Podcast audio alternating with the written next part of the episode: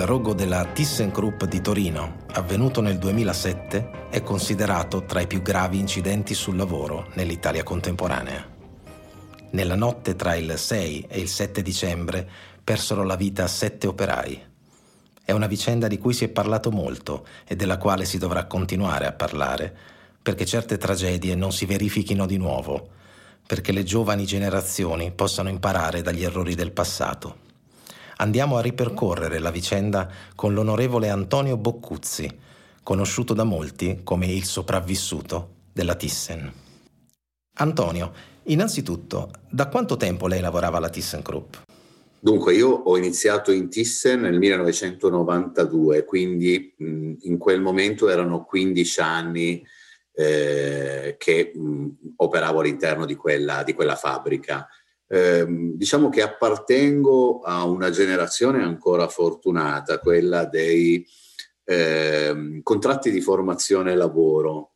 Eh, e quindi diciamo di una ho avuto l'opportunità di inserirmi nel mondo del lavoro con quella formula di contratto che poi eh, si è tramutata, si è trasformata in un contratto a tempo indeterminato. Mm, sembra mm, fuori luogo forse eh, abbinare la, for- la, diciamo la formula contrattuale alla sicurezza sul lavoro, ma ahimè invece eh, è mm, un aspetto assolutamente correlato perché io dico eh, ho avuto personalmente la fortuna di non vivere una formula di lavoro iper precarizzante o iper precaria come quella che spesso si vive ai giorni, ai giorni nostri. E questo mi ha dato anche la, l'opportunità, la, la, consapevolezza del mio diritto alla sicurezza sul, sul lavoro. Purtroppo non esercitato eh, quella notte per una serie di eventi che, di cui poi discuteremo, ma ehm, avevo perlomeno la, la fortuna e l'opportunità di averne consapevolezza, cosa che oggi, ahimè, secondo me è anche precaria quella, quella, informazione, cioè la consapevolezza del diritto che si ha eh, alla sicurezza e quindi spesso si trasforma la necessità di un, di un lavoro in una uh, formula, secondo me, pericolosa, anzi pericolosissima, che è un lavoro ad ogni costo. Eh, non avendo ragione ecco, di, quel, di quel diritto, mh, si corre il rischio di eh, poter e dover accettare un'opportunità di, eh, di lavoro mettendo in secondo piano quanto invece è fondamentale, cioè la propria incolumità e la propria sicurezza mentre sto lavorando. Come aveva vissuto i 15 anni di lavoro tra il 1992 ed il 2007? Qual era il clima aziendale? Lei si trovava bene o no? Assolutamente sì, assolutamente sì. Eh, noi abbiamo vissuto, diciamo, ecco, due epoche completamente diverse. La storia della Thyssen è una storia, come dire, molto più lontana rispetto a ThyssenKrupp, perlomeno per quanto riguarda la realtà torinese, perché noi arriviamo da un percorso eh, in cui le denominazioni sono state molte, da Fiat Ferriere, Texid, fino ad arrivare a, al pubblico. Noi siamo stati anche Ilva, Iri eh, e la grande dismissione che c'è stata con eh, le, le, diciamo, le, le vendite eh, previste da, eh, da, da, Prodi. Ecco. Mm, sono andato un po', un po lontano ecco, nel, nel, nel, tempo.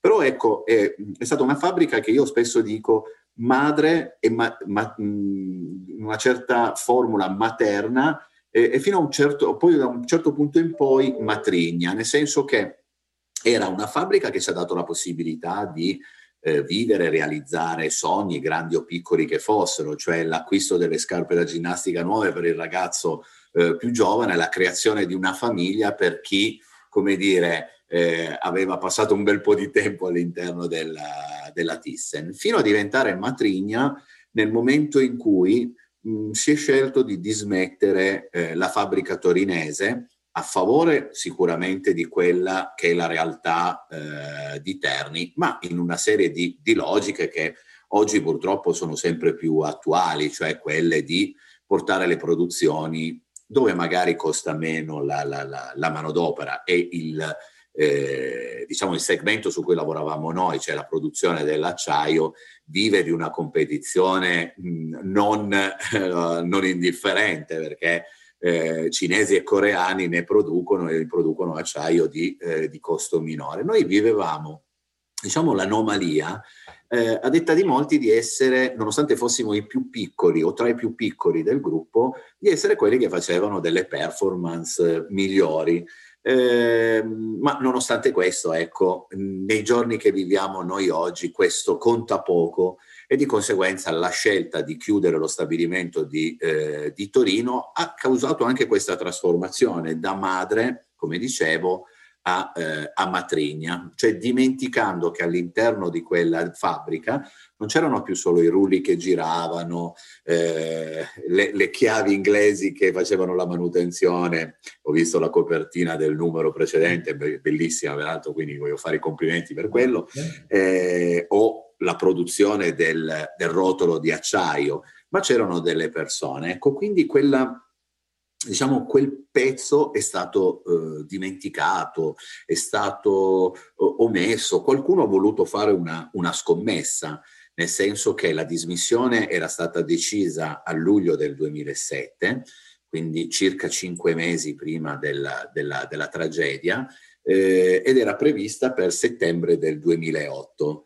Eh, durante questo anno abbondante eh, purtroppo non è stata prevista alcuna manutenzione se non quella che serviva per fare girare eh, i rulli. Mm, non si facevano, o meglio, era stato ridotto anche il servizio di, di, di pulizie che in un'azienda complessa come la nostra e sporca come la nostra perché eh, oltre all'acciaio, tra una spira e l'altra del rotolo di acciaio c'è della carta con molto olio per evitare che le due superfici tra di loro si graffiassero e rilasciavano molto olio, quindi eh, diciamo nella zona poi, in cui poi è successa la tragedia, di olio e di carta ce n'era tantissima, quindi uno dei primi difetti senza dubbio è stato quello di avere meno pulizia, meno manutenzione, meno attenzione anche per quelli che sono i punti più critici, cioè quindi eh, gli estintori.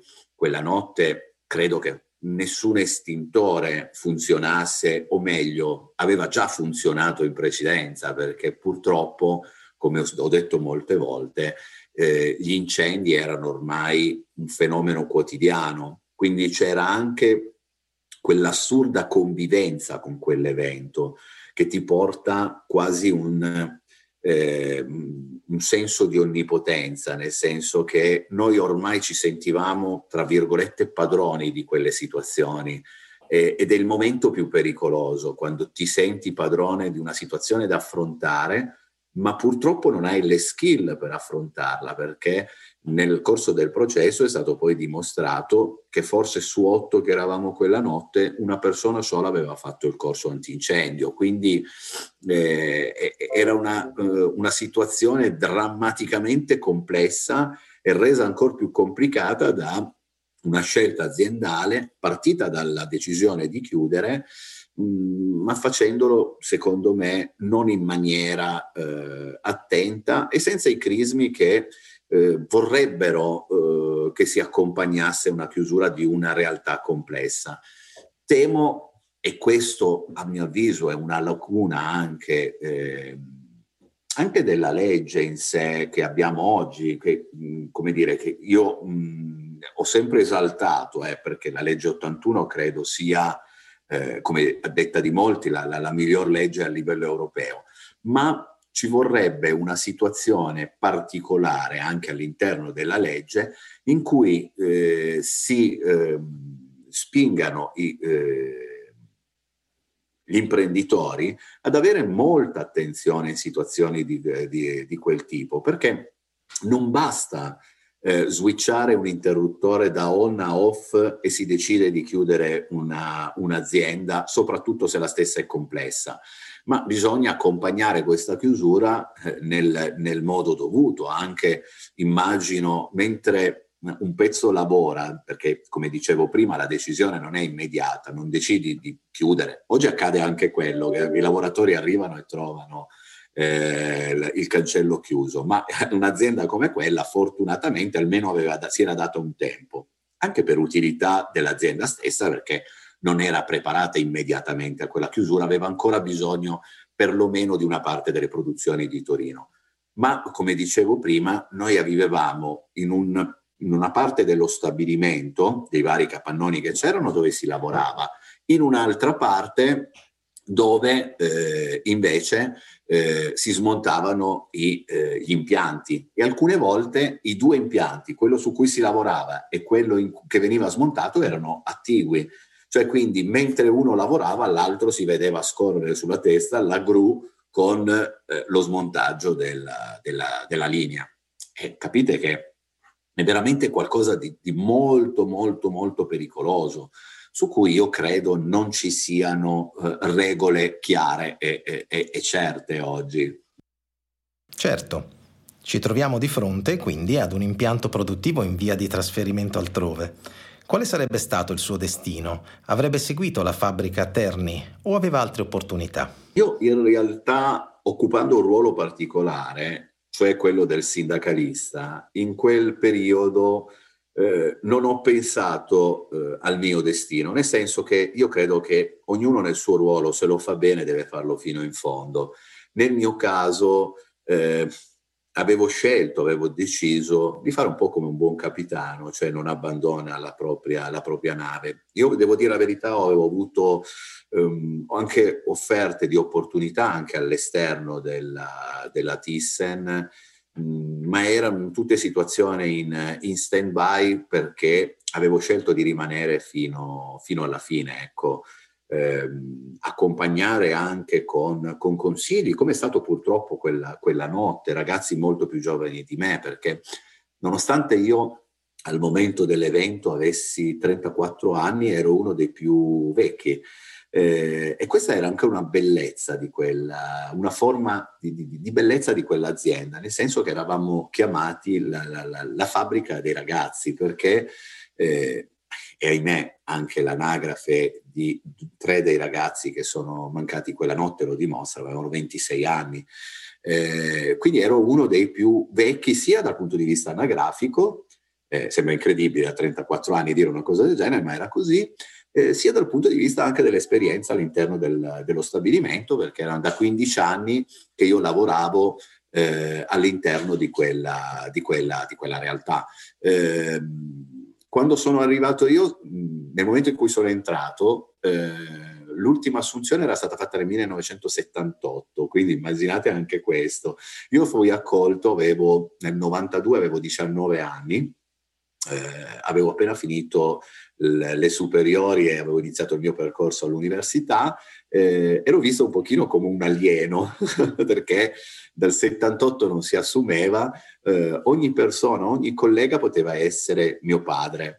Mm, dico solo mio padre e non mia madre solo perché eh, era una fabbrica molto selettiva dal punto di vista anche del, del genere, perché eh, era un lavoro in cui eh, a differenza di molte altre fabbriche in cui c'erano anche donne, là non, non ce ne sono mai state, eh, perlomeno nella parte, nella parte produttiva, perché per ovvie ragioni anche è un ambiente ehm, sicuramente lugubre, sicuramente molto molto molto molto caldo, complicato in, eh, in sé e quindi mh, perlomeno credo che la Thyssen in generale mh, avesse fatto la scelta di non aver mai inserito una donna nelle, nelle produzioni. Le squadre che lavoravano ai vari impianti erano fisse? C'erano sempre le stesse persone? O era stato previsto un sistema di rotazione degli operai? Ecco, questa è una domanda interessante, nel senso che, eh, come dicevo prima, eh, bisogna mettere un, uno spartiacque. L'abbiamo messo all'inizio, cioè pre decisione di chiudere, post decisione di chiudere. Nel momento, prima di chiudere, eh, le fabbriche erano, fi- le, le, le, le, squadre erano fisse, eh, quindi anche le esperienze erano eh, esperienze consolidate perché derivavano da aver gestito un difetto, un danno, un guasto, eccetera. Nel momento in cui si è chiuso, ehm, o, o meglio, si è deciso di chiudere, è ovvio che la prima cosa che vendi tu lavoratore, la tua professionalità. Quindi tutti i lavoratori con una certa professionalità, i manutentori in primis, hanno trovato una nuova eh, opportunità di lavoro. Quindi si è deciso di mischiare i vari operatori, sia delle manutenzioni, ma anche chi è rimasto a lavorare, eh, per fare delle squadre nuove. Quindi ti capitava che avevi eh, la sera, arrivavi e mh, a fronte di cinque persone che dovevano conoscere il lavoro, ce n'erano forse una barra due, mentre gli altri arrivavano da altri reparti e non avevano mai lavorato, ad esempio, sulla linea 5, che è la linea in cui è avvenuto l'incendio. Una delle ragioni per cui il sottoscritto e Antonio Schiavone, che è il, ragazzo, il primo ragazzo che è mancato quella notte, ci siamo fermati straordinario, è questa. Tra le altre cose, eh, noi avevamo un vincolo contrattuale che prevede in, eh, per lavorazioni eh, H24, come era eh, quello che facevamo noi, eh, di dover doverci fermare nel momento in cui non arrivava il cambio turno, fino quasi alla durata del turno successivo, in modo da non fermare eh, la macchina. Eh, ovvio che molti oggi, prima della Thyssen, diciamo, questa cosa non l'avevano mai sentita probabilmente. Oggi ci siamo approcciati con la Thyssen, ma allo stesso tempo anche quando si parla di un forno all'Ilva che non si può spegnere perché vorrebbe dire la morte di, di, di, di quel eh, quell'apparecchiatura. È così, cioè se io fermo una linea di decappaggio con un forno a 1300 gradi, quando l'ho, l'ho spento il forno e l'ho portato a 30 gradi, cioè a temperatura ambiente, eh, per riportarlo a 1300 gradi dovrò aspettare un bel po' di tempo e quindi c'era l'esigenza di dover coprire il turno successivo. Per questa ragione sia io che Schiavone ci siamo fermati quella notte, peraltro anche con una scelta eh, generosa mh, nei confronti sicuramente di chi era venuto dopo di noi, cioè dei nostri colleghi, perché altrimenti avrebbero dovuto fare il lavoro con meno persone, con professionalità eh, inadeguate per quella, per quella, linea. E quindi, ehm, come dire, anche nel corso del processo eh, abbiamo vissuto Purtroppo solo io, perché Schiavone non ha, non ha avuto la possibilità di viverlo quel processo, eh, abbiamo vissuto la, eh, l'assurdità di, eh, come dire, sentirci di attaccati perché eh, ci eravamo fermati nessuno ce l'aveva chiesto. cioè, quindi, eh, poi vabbè, nei processi può accadere di, di, di tutto, ormai l'ho capito, l'ho, l'ho, l'ho, compreso sulla mia pelle nel corso dei... Eh, dei nove anni che è durato questo, questo, questo processo. Però è stato imbarazzante e, certo. e pesante sentirsi dire una cosa del genere.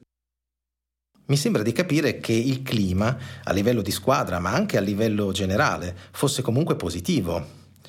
È corretto dire che ci fosse identificazione con la fabbrica, che ci si tenesse molto al proprio lavoro? Assolutamente, assolutamente. Era una, una famiglia, cioè eh, l'azienda andava oltre, eh, oltre il, il, rapporto che ci può essere tra colleghi. Eh,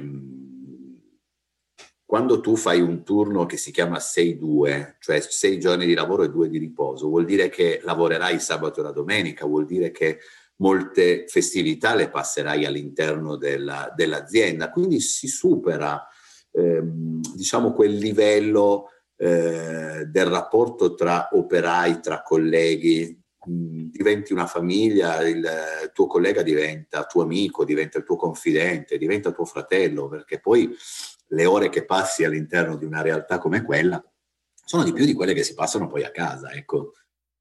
E allora torniamo a quella notte tra il 5 e il 6 dicembre 2007. Torniamo alla linea 5 dello stabilimento di Torino. È passata da poco la mezzanotte. Che cosa succede? Intanto arriviamo da una fermata. Io e Schiavone siamo lì già dal pomeriggio, la linea si ferma.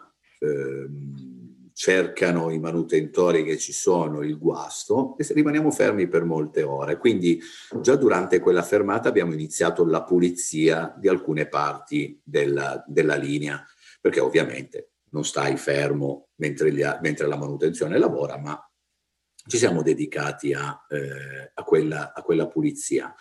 A un certo punto viene eh, risolto il fermo macchina, quindi riparte. Ehm, sembra che sia tutto, tutto, a posto e quindi noi siamo all'interno di un pulpito eh, in cui ci raccoglievamo dove potevamo vedere tutto il funzionamento della linea attraverso sette telecamere. Quindi ogni superficie, ogni parte della linea era monitorata all'interno di quel pulpito. Con noi c'è anche il capoturno ehm, e ehm, chiacchieriamo, come dicevo prima, oltre a, a, guardare quello che sta accadendo, i rulli che girano e tutto il resto. Ehm, era, quindi eravamo appena partiti. Un nostro collega, Roberto Scola, anche lui ha perso la vita quella, quella notte, eh, è andato a fare un giro lungo la, la, linea per vedere effettivamente se era tutto a posto, perché ovviamente per quante telecamere puoi avere, qualche punto nascosto lo vai a vedere come dire, visivamente sul, sul posto. Ehm, siamo, cioè, lui si rende conto che c'è un, una parte della linea dove c'è la lamiera che eh, sfrega la carpenteria della struttura eh, e quindi viene a chiamarci immediatamente perché nota un principio di incendio. Noi ci precipitiamo all'esterno, tutti praticamente, se non mi sembra, ma credo proprio di sì, ecco, ci precipitiamo tutti all'esterno per andare a vedere questo piccolo incendio eh, con gli estintori. Ci siamo io, c'è Roberto Scola nel piano di sotto e nel piano di sopra eh, Bruno Santino e eh, Giuseppe De Masi, forse anche con, Robert, con, ehm, con Rosario Rodinò, che cercano di eh, usare gli estintori sulla superficie che stava eh, bruciando, ma davvero un, un, incendio piccolissimo. Nel momento in cui io provo a nebulizzare il mio estintore, mi rendo conto che questo è scarico. Quindi mi faccio da parte, metto via l'estintore, subentra me eh, Roberto Scola e ci precipitiamo a recuperare una manichetta dell'acqua, quella che usano i vigili del fuoco, grosso modo, per poter spegnere l'incendio che era aumentato di dimensioni, perché perdendo tempo, non funzionando gli estintori, io sono convinto, straconvinto, che se avessero funzionato gli estintori noi saremmo riusciti tranquillamente a spegnere quel, quell'incendio, perché, come dicevo prima, e non ho mai avuto la presunzione di essere, eh, come dire, onnipotente come quello che... Eh, che dicevo all'inizio, cioè il fatto della convivenza di questi incendi, perlomeno però ho sicuramente la ragione di dire mh, che era un incendio che si poteva spegnere se avessero funzionato davvero. Eh, io sto attaccando la manichetta al, diciamo, al rubinetto del, dell'acqua, guardo i miei colleghi che erano tutti là vicino eh, e mi danno l'ok ad aprire il rubinetto, riempio, eh, apro il rubinetto, vedo che la manichetta inizia a riempirsi, ma non fa neanche in tempo arrivare dall'altra parte dove c'è Scola con la lancia in mano, che una forte esplosione trasforma quel piccolo incendio in un, un inferno. Eh, davvero rare volte, credo, eh, ho visto anche in televisione, a meno di effetti speciali veramente importanti, quello che si è scatenato dopo. Eh, c'è stata una fiammata enorme che eh, come una mano si è buttata sopra i miei, i miei amici e li ha inghiottiti immediatamente. Eh, fuoco, olio che bruciava, ehm, tant'è vero che i medici hanno detto che non avevano mai visto situazioni di quel tipo. Rendetevi conto che eh, molti infermieri hanno smesso di fare quel, quel, tipo di attività, volontari dei vigili del fuoco, per quello che hanno visto. Mh, come, come erano ridotti quei, quei corpi. Eh, perché come dicevo, oltre al, al fuoco c'era anche eh, l'olio bollente che ha bruciato tutto. Io quando ho visto Roberto Scola uscire dalle fiamme, l'unica parte che gli ho tolto è stato il colletto, che era l'unica cosa che era rimasta della tuta. Forse era un po' più spessa, tutto il resto era completamente bruciato e aveva ancora le scarpe col fuoco sopra. Eh,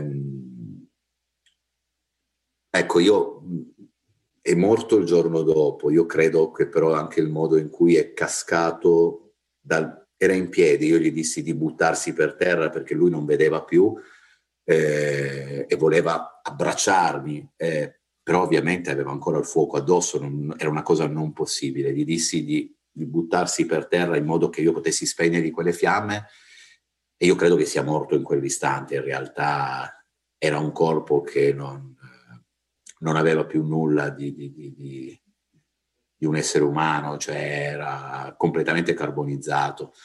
Eh, Angelo Laurino, un, un, minuto prima, un momento prima, gli parlavo dentro il gabbiotto, eh, un momento dopo non l'ho più riconosciuto. Lui invece aveva, era completamente diverso da, da Roberto, sembrava bollito, cioè... Eh, non sapevo chi fosse, l'ho riconosciuto dalla voce.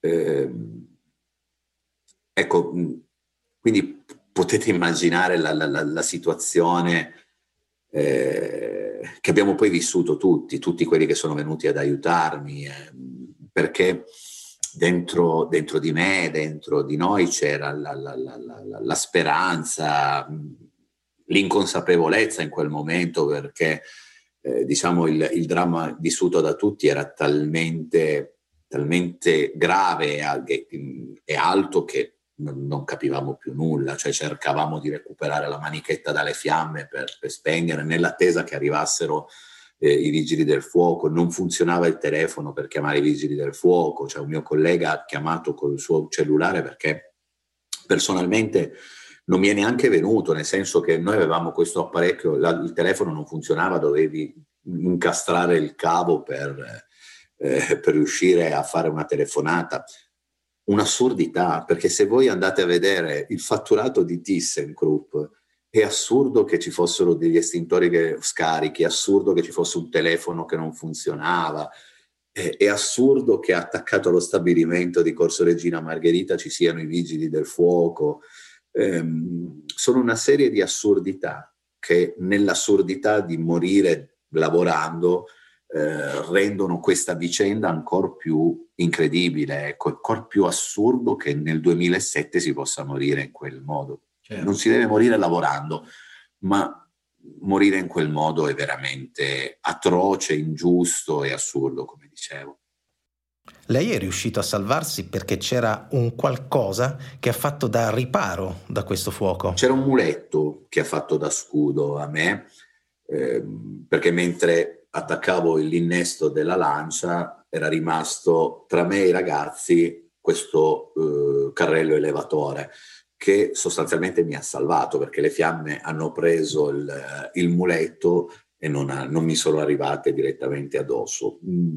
Per darvi un'idea, eh, io non ho ricevuto fiamme dirette. Eh, a un certo punto ho sentito un forte bruciore all'orecchio destro, ho toccato l'orecchio destro e solo per la vicinanza delle fiamme il mio orecchio si stava sciogliendo. Eh, quindi ecco chi ha ricevuto le, le, le, le, fiamme, benché vigile dopo, perché con alcuni noi abbiamo anche parlato. Eh, in alcuni video si sentono i ragazzi, uno dei ragazzi che urla non voglio morire, ma era addirittura andato via, è uscito con le proprie gambe eh, fino a, alla, al pulpito della linea accanto.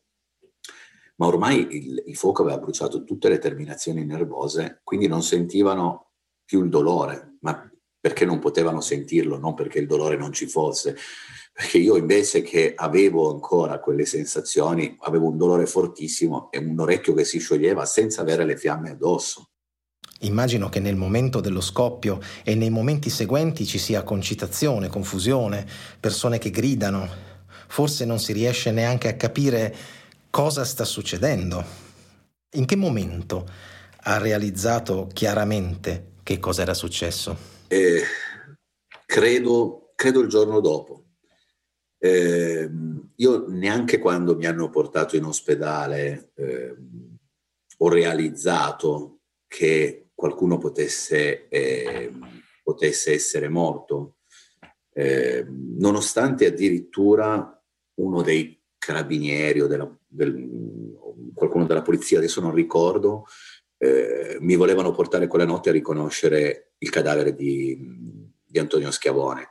Eh, ma nonostante questo io ricordo che ero in ospedale, non riuscivo ancora a, a dare, eh, come dire, un, una misura congrua di, della gravità di quello che era accaduto, perché eh, ti sembra una cosa talmente assurda, impossibile, mm, che mh, mm, è davvero eh, difficile realizzarla eh, e ci vuole molto tempo. Cioè, il, il giorno dopo ho realizzato perché anche per tutto quello che è un percorso giuridico che è legato a queste situazioni, cioè eh, la prima deposizione in ospedale, quella eh, immediatamente dopo l'accaduto perché devono essere presi anche i, i ricordi immediati eh, e quindi questo, come dire, mi ha dato modo di, ehm, di, di, di comprendere quello che, che, che, era, che, era, successo, ma nell'immediato è, è impossibile perché eh, mi hanno raccontato che io addirittura volevo, volevo buttarmi nel fuoco per andare a recuperare i ragazzi, cioè, quindi sono delle situazioni che ti sconvolgono talmente tanto che dove di razionalità e di raziocinio non ce n'è più, viene spazzato via da, da, da quell'evento. Antonio Schiavone muore la sera stessa sul luogo dell'incidente. Gli altri operai nei giorni successivi. L'ultimo muore quasi un mese dopo. Sì. Giuseppe De Masi è mancato il 30 di dicembre. Dopodiché inizia una seconda fase, altrettanto dolorosa, quella della vicenda processuale. Una vicenda processuale complessa, durante la quale l'azienda non ammette le proprie colpe, non si fa carico delle proprie responsabilità. Ad un certo punto la Guardia di Finanza sequestra all'amministratore delegato un documento nel quale si scrive che l'operaio, ovvero lei, va fermato con azioni legali, perché in tv sostiene accuse pesanti e false. Il documento, che doveva servire come memorandum per i vertici aziendali, affermava che la colpa di quanto accaduto era da attribuire agli operai e alla loro distrazione. Penso che venire a conoscenza di questo documento le abbia fatto molto male. Sì, come dicevo prima, è la delusione quel, del mito di quell'azienda, nel senso che eh, è un po' anche eh, la fine del mito del luogo, cioè il, il, luogo di lavoro dovrebbe essere il luogo che ti dà l'opportunità, come dicevo prima, di realizzare un sogno e lì invece venivo, venivo attaccato, dovevo essere fermato, ehm, hanno messo più volte in, eh, in dubbio mie, la mia deposizione. Eh, ma eh, ecco, credo che tutto questo poi sia stato superato dal, dagli eventi, nel senso che la, la sentenza dice che la sentenza si muove proprio sui passaggi della mia deposizione che è stata chiara e assolutamente attendibile. Poi, ripeto, io ho compreso una cosa che è di una brutalità pazzesca perché mi hanno spiegato che un eh, un imputato può difendersi in, in, tutti i modi, anche raccontando le bugie. Quindi, eh, ahimè, ho imparato ecco, anche a convivere con questa, con questa situazione. Inizialmente confesso che ne ho avuto paura perché eh, andavo fermato, sembrava quasi in qualunque modo, no? E uno comunque tutto sommato una paura dentro, dentro di sé, voglio dire, non, non ne sono esente, lo, lo, lo lo ammetto. Eh, si è parlato anche di Torino come culla delle Brigate Rosse, eh, si è detto che Guariniello era uh, un eh, magistrato che non, non, chiudeva e non vinceva mai un processo, cioè tutta una serie di, di, di illazioni all'interno di quella valigetta che in qualche maniera comunque prese tutte insieme danno un peso, il peso specifico forse del, di chi le ha scritte più che altro.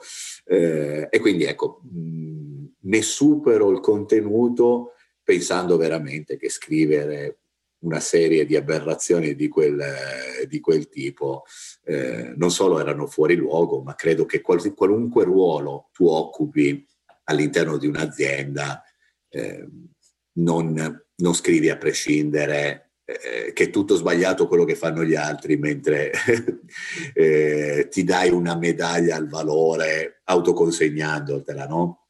E questo è stato, secondo me, anche l'errore della difesa del, degli imputati, cioè non c'è stato mai un momento in cui eh, c'è stato, come dire, una consapevolezza di avere delle responsabilità. Le responsabilità erano prima di chi non c'è più, compreso il sottoscritto, eh, erano le responsabilità anche, in qualche maniera sono state anche responsabilità delle istituzioni, eh, sono, c'erano le responsabilità eh, del, del, magistrato anche eh, identificate in quella, in quella assurda lettera. Ehm, quindi ecco, tutta una serie di responsabilità, responsabilità che alla fine sono diventate un palleggio tra di loro delle responsabilità. Quindi l'amministratore delegato dava la responsabilità al capo dello stabilimento, al, Ecco, così io credo era difficile che si potesse andare a una sentenza diversa da quella che poi c'è stata. Eh, perché non sei neanche tu in grado di capire dove stanno le responsabilità, cercando solo di smarcare le tue. Ecco, quindi eh, il processo poteva andare solo esclusivamente, mh, indirizzarsi solo esclusivamente su quel, su quel percorso. Eh, ahimè, un percorso che è stato interessante. Lei la definiva all'inizio la nostra una situazione storica da studiare. Io ogni anno chiudo il corso all'Università per l'IRSVP, eh, partecipo a diverse iniziative e lezioni nell'università dove il tema è la sicurezza sul, uh, sul lavoro. Ma mh, mi manca una cosa, mi manca poter andare eh, in queste situazioni e spiegare con orgoglio anche quello che abbiamo ottenuto noi con quella sentenza. Ma l'orgoglio di quella sentenza si ferma davanti conf- a un confine assurdo. Cioè noi abbiamo l'illusione di vivere un'Europa unita eh, e poi la nostra sentenza si ferma al confine con la Germania. Ed è incredibile, cioè è incredibile che l'amministratore delegato condannato in primo grado per omicidio volontario con dolo eventuale a 16 anni eh, ad oggi non ha fatto un giorno di galera, mentre invece gli italiani, tutto sommato, seppur poca, poi io non voglio quantificare, ma credo che se ti condannano a sette anni e mezzo, fare meno di un anno, è un ordinamento molto strano, molto mm, suggestivo il nostro, ecco. Eh, però un anno l'hanno fatto in carcere solo i quattro italiani, tu, ambedue i tedeschi. Forse sembra che dall'anno scorso uno dei due faccia un regime particolare dove di giorno lavora, ma, ma Espenan, l'amministratore delegato, non ha fatto un giorno. Cioè io ora voglio fare un, un esercizio assurdo mi metto nel, nei panni degli altri quattro imputati italiani che avevano un ruolo eh, molto meno importante dell'amministratore delegato dal punto di vista decisionale. Uno dei, dei quattro è l'RSPP, cioè il eh, responsabile del servizio per la sicurezza. Quindi un impiegato neanche un quadro, neanche un dirigente, un impiegato. È stato condannato e ha fatto un anno di carcere. L'amministratore delegato, quindi il datore di lavoro, che la nostra legge è sostanzialmente il maggior responsabile delle decisioni, non ha mai fatto un giorno di galera. Ecco, quindi ecco, mi manca questo pezzo. Cioè io ho una sentenza che purtroppo rimangono delle parole su un foglio, perché non viene esercitato anche il mio diritto ad avere soddisfazione di quella, eh, di quella sentenza.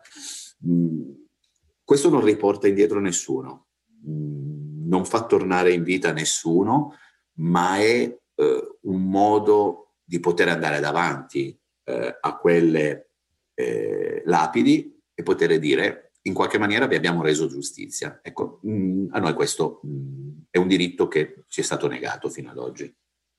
Immagino che dopo lei non abbia più avuto modo di parlare con l'amministratore delegato Harald Espenan. Se lo potesse incontrare oggi, cosa vorrebbe dirgli? Ecco, mm, diciamo ecco, anche questo è un esercizio a cui mi sono sottoposto molte volte, me lo sono chiesto. È la prima volta che mi fanno questa domanda, ma personalmente me la sono posta molte volte. Ehm, ecco, io non voglio chiedergli perché ha, fatto, ha, preso quelle decisioni, perché io credo che ormai le risposte eh, le abbiamo. Eh, vorrei solo capire per quale ragione si sente oltre la legge o pensa di essere oltre la legge. È evidente ehm, che lui si senta sopra la legge. Mm, lui fa una vita normalissima, continua a condurre una vita normalissima. Eh, è quasi irritato che uno gli possa andare a chiedere conto di quella, di quella sentenza come fosse una cosa che non lo riguarda, la strafottenza di suo figlio, le accuse che muove suo figlio, sono di una gravità pazzesca, ma danno la stura ecco, della, della persona che potei, pot, potrei un giorno trovarmi davanti eh, e a cui l'unica domanda che vorrei porre è questa, cioè veramente per quale ragione eh, lui si senta superiore a tutto, a tutto quello che è accaduto eh, e in qualche maniera, mh, come dire, non riconosca nel suo ruolo alcuna responsabilità. Cioè, quindi non ha capito il suo ruolo, perché mi verrebbe quasi da darmela da solo la risposta. Non ha capito il suo ruolo, non ha capito quanto era importante il suo, il suo ruolo nel bene e ahimè nel male. Sbaglio se dico che lei pensa ogni giorno ai suoi colleghi, ai suoi amici che non ci sono più. Non sbaglia, è, è un, uno dei pensieri che eh, io ho chiesto di non cancellare perché la medicina in qualche maniera addirittura ti aiuta a, mh, mm, come dire, chiudere in un cassetto particolari ricordi. Io ovviamente ho avuto bisogno di un percorso con lo psicologo, con lo psichiatra eh, per aiutarmi. Ho avuto la fortuna anche di rendermi conto di avere questa consapevolezza, di questa esigenza. Ma eh, ho chiesto che non, non, dovevo cancellare, non doveva cancellarmi nessuno questo ricordo, perché eh, la Thyssen deve essere, e io mh, mi sono fatto portatore fino ad allora, di un, un nuovo passaggio. Mh, perché purtroppo noi continuiamo a vivere e a convivere con l'assurda, non fatalità perché non è una fatalità, ma l'assurda situazione eh, di morire sul, lavorando. Mm, l'abbiamo vissuto a Torino a dicembre pochi mesi fa mm, con il crollo della gru in cui hanno perso la vita tre operai, ma tutti i giorni accade questo. Ed è troppo facile poi puntare il dito solo su una legislazione. Ad esempio, vedo che oggi il problema della morte del ragazzo a Udine è il provvedimento. No, non è il provvedimento, cioè è anche quello che orbita intorno, perché ci sarà stata una, una situazione eh, che ha provocato, provocato questo, perché altrimenti diventa una catena da cui non si esce più. Cioè è sempre colpa di qualcun altro, è sempre colpa di qualcos'altro eh, e diventa difficile poi trovare le responsabilità, ma non solo per dargli una pena, dargli una colpa, eh, mettergli una, una, un adesivo addosso. Eh, ma oggi occorre trovare delle soluzioni, cioè bisogna partire dal problema per trovare delle, delle, delle soluzioni, non serve solo, ehm, e questo è un esercizio a cui molti si, si, si applicano purtroppo, cioè dire di, di chi è la, la, la, colpa. Per quello ci devono pensare i tribunali, eccetera. Ehm, per il resto bisogna trovare le, le, le, le, soluzioni e tutti i protagonisti dovrebbero approcciarsi in questo modo, cioè quindi la politica, il sindacato, eh, i lavoratori, perché anche i lavoratori hanno un ruolo importante in tutto questo, cioè partendo dal presupposto che loro debbono conoscere il loro diritto alla sicurezza, mm, perché se loro sono i primi ad avere come dire, questo minus, cioè il fatto di non avere la consapevolezza che la sicurezza sul lavoro è un diritto costituzionale, eh, ecco, molte volte si spaventano mh, e prevale la paura di perderlo il posto, de, il posto di, mh, di, lavoro. Ecco, io ho introdotto l'intervento quando lei mi ha chiesto da quanto tempo lavoravo alla Thyssen, proprio per ehm, sottolineare questa, que, questo aspetto e questa esigenza che si ha oggi. Oggi mh, ci sono nuove formule contrattuali dove diritti non ce ne sono, non sono stati creati nuovi, nuovi diritti per le nuove formule di lavoro, cioè c'è una tecnologia che avanza, eh, forse che ci sopravanza anche su alcuni aspetti, ed è sicuramente inf- fondamentale, importante che questo avvenga, ma il fenomeno va accompagnato, cioè il progresso va accompagnato anche nella ricerca di nuove formule di sicurezza sul, eh, sul lavoro. Andiamo a chiudere questo nostro incontro e lo chiudiamo con una domanda molto personale. Ci ha raccontato dei suoi compagni, di come ci fosse una forte unità tra di voi e allora vorrei sapere se ce n'era uno, uno in particolare con il quale aveva stretto un rapporto più profondo? Ovviamente, ovviamente sì, perché, ma per ovvie ragioni, perché eh, quando siamo entrati all'interno del, eh, della Thyssen, io e Schiavone, io avevo eh, 21 anni, o meglio, quando ci siamo conosciuti, perché lui è stato assunto un po' dopo di me, io avevo 21 anni, lui ne aveva 23 abbiamo due anni di differenza. Mi piace dirlo ancora al presente perché poi dentro di me, come dire, molto di loro c'è ancora, non se n'è mai andato via. Eravamo, passavamo il nostro tempo in simbiosi perché eravamo due dei più giovani all'interno della, della, dell'azienda, non erano ancora arrivati i ragazzi, tutti i ragazzi che dicevo prima. E quindi eh, abbiamo conosciuto eh, le, no, le persone che sono diventate le nostre future mogli, io sono andato al suo matrimonio, si è sposato il 25 di, di, di, aprile, scherzavamo anche su questo, cioè sul fatto che per molti la festa della liberazione, lui aveva eh, invece, come dire, investito in, in, in qualcosa di, di, alternativo alla liberazione, diciamo.